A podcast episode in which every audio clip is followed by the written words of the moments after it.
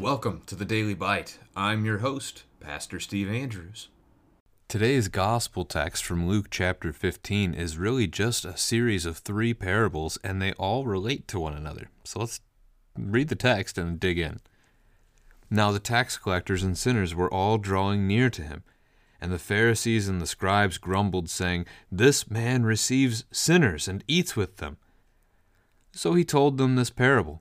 What man of you, having a hundred sheep, if he has lost one of them, does not leave the ninety nine in the open country? And go after the one that is lost until he finds it. And when he has found it, he lays it on his shoulders, rejoicing. When he comes home, he calls together his friends and his neighbors, saying to them, Rejoice with me, for I have found my sheep that was lost. So I tell you, there will be more joy in heaven over one sinner who repents than over ninety nine righteous persons who need no repentance. Or what woman having ten silver coins, if she loses one, does not light a lamp and sweep the house and seek diligently until she finds it? And when she has found it, she calls together her friends and neighbors, saying, Rejoice with me, for I have found the coin that I had lost. Just so, I tell you, there is joy before the angels of God over one sinner who repents. And he said, There was a man who had two sons. And the younger of them said to his father, Father, give me the share of property that is coming to me. And he divided his property between them. Not many days later, the younger son gathered all he had and took a journey into a far country. And there he squandered his property in reckless living. And when he had spent everything, a severe famine arose in that country, and he began to be in need. So he went and hired himself out to one of the citizens of that country, who sent him into his fields to feed pigs and he was longing to be fed with the pods that the pigs ate, and no one gave him anything. But when he came to himself, he said, How many of my father's hired servants have more than enough bread? But I perish here with hunger. I will arise and go to my father, and I will say to him, Father, I have sinned against heaven and before you. I am no longer worthy to be called your son. Treat me as one of your hired servants. And he arose and came to his father. But while he was still a long way off, his father saw him and felt compassion, and ran and embraced him and kissed him. And the son said to him, Father, I have sinned against heaven and before you. I am no longer worthy to be called your son. But the father said to his servants, Bring quickly the best robe and put it on him, and put a ring on his hand and shoes on his feet. And bring the fattened calf and kill it, and let us eat and celebrate. For this my son was dead and is alive again. He was lost and is found. And they began to celebrate. Now his older son was in the field, and as he came and drew near to the house, he heard music and dancing. And he called one of the servants and asked what these things meant. And he said to him, Your brother has come, and your father has killed the fattened calf, because he has received him back safe and sound. But he was angry, and refused to go in. His father came out and entreated him, but he answered his father, Look, these many years I have served you, and I never disobeyed your command. Yet you never gave me a young goat that I might celebrate with my friends. But when this son of yours came, who has devoured your property with prostitutes, you killed the fattened calf for him. And he said to him, Son, you are always with me, and all that is mine is yours. It was fitting to celebrate and be glad, for this your brother was dead and is alive. He was lost and is found. This is the word of the Lord. So, three parables back to back to back, and the context around all of these parables. Note that they're all, again, back to back to back. There's no gap. The context is verse 1 of today's text. Tax collectors and the sinners were drawing near to him. I guess we got to include verse 2. And the Pharisees and the scribes grumbled, saying, This man receives sinners and eats with them that sets the stage for what Jesus does next. So, question to begin the night with with your children Are there any people in this world who aren't sinners? Are any of us perfect? The answer to that is no. But in Jesus' time here, and you can see it in our era as well, I mean, probably every era of man, the Pharisees and the scribes thought that there were others who were worse than they were. They may not have actually viewed themselves as perfect, although they thought they were doing pretty good. But a tax collector who robs people for a living, or as we're going to see the the older brother mentioned later on in the text, a prostitute, these were shameful. How dare Jesus interact with people like that? That's the picture that sets the stage.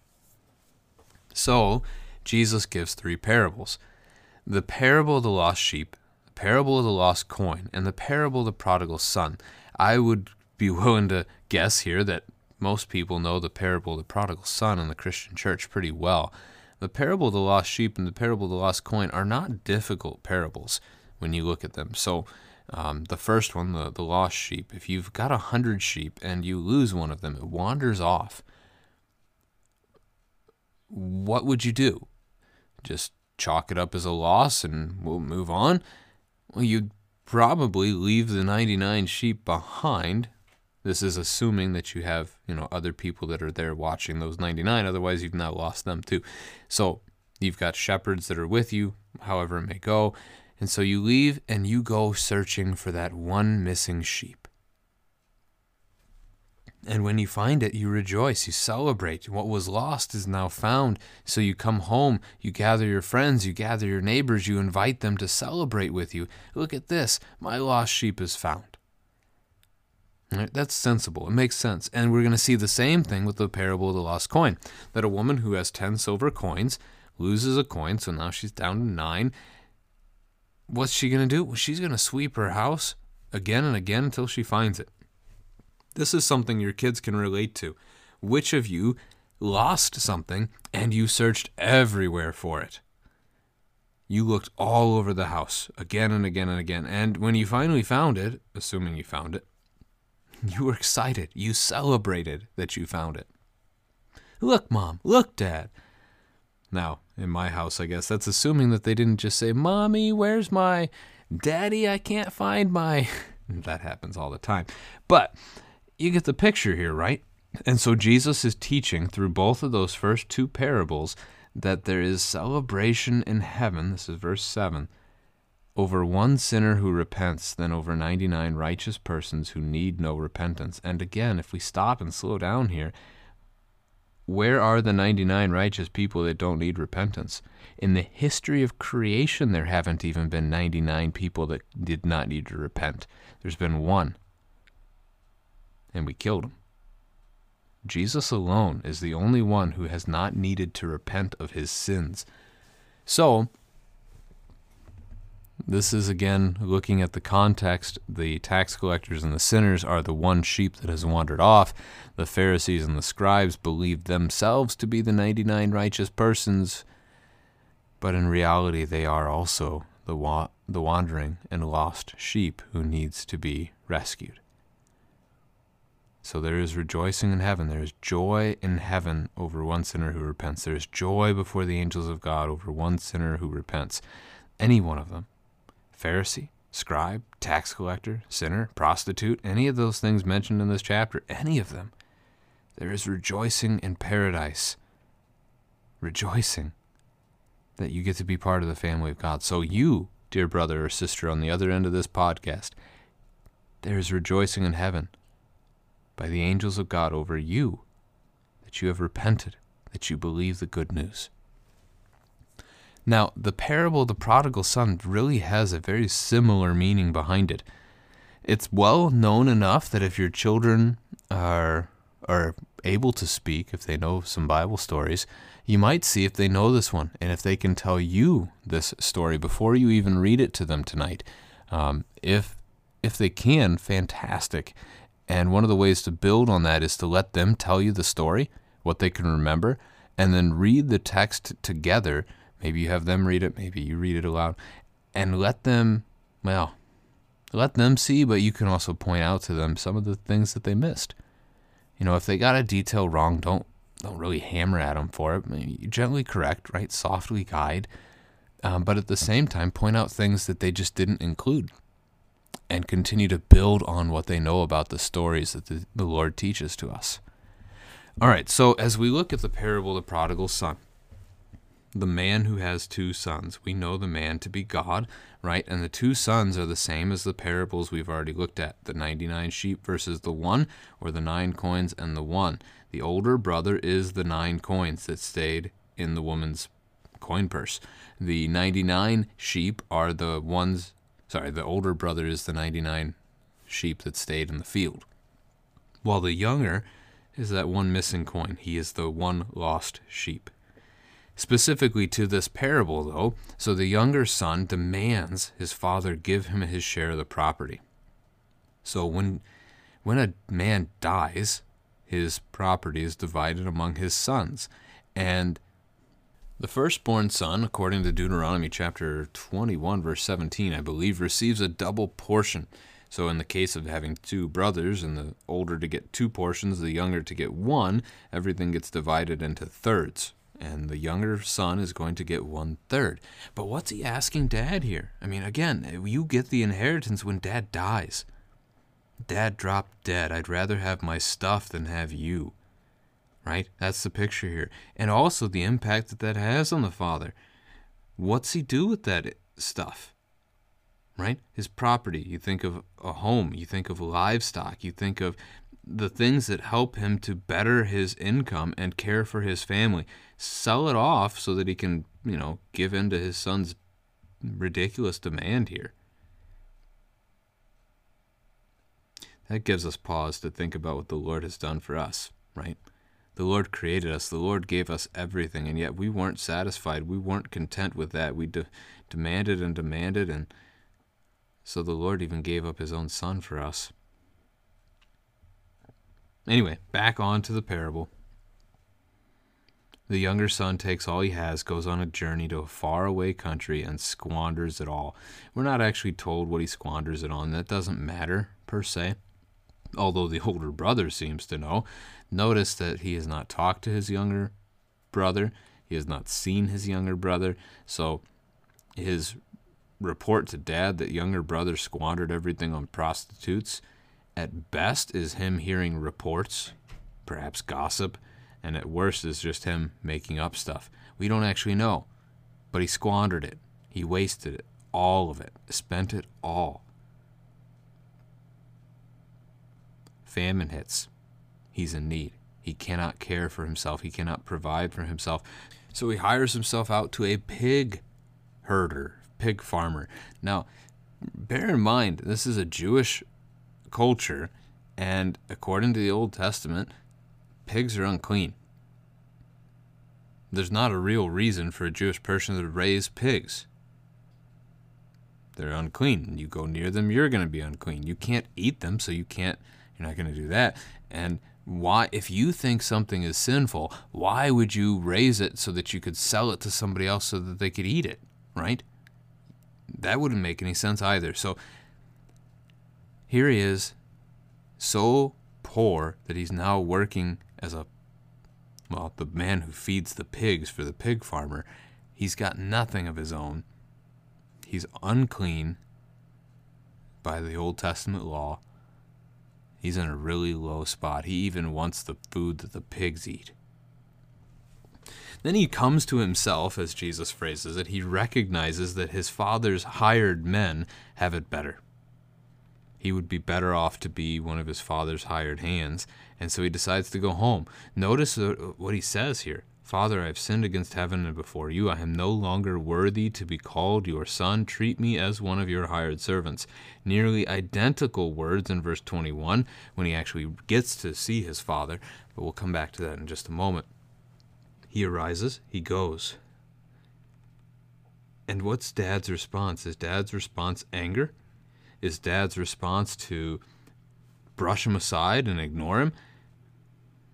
Dad's response is the opposite of what the son expected. Dad comes running out to greet him.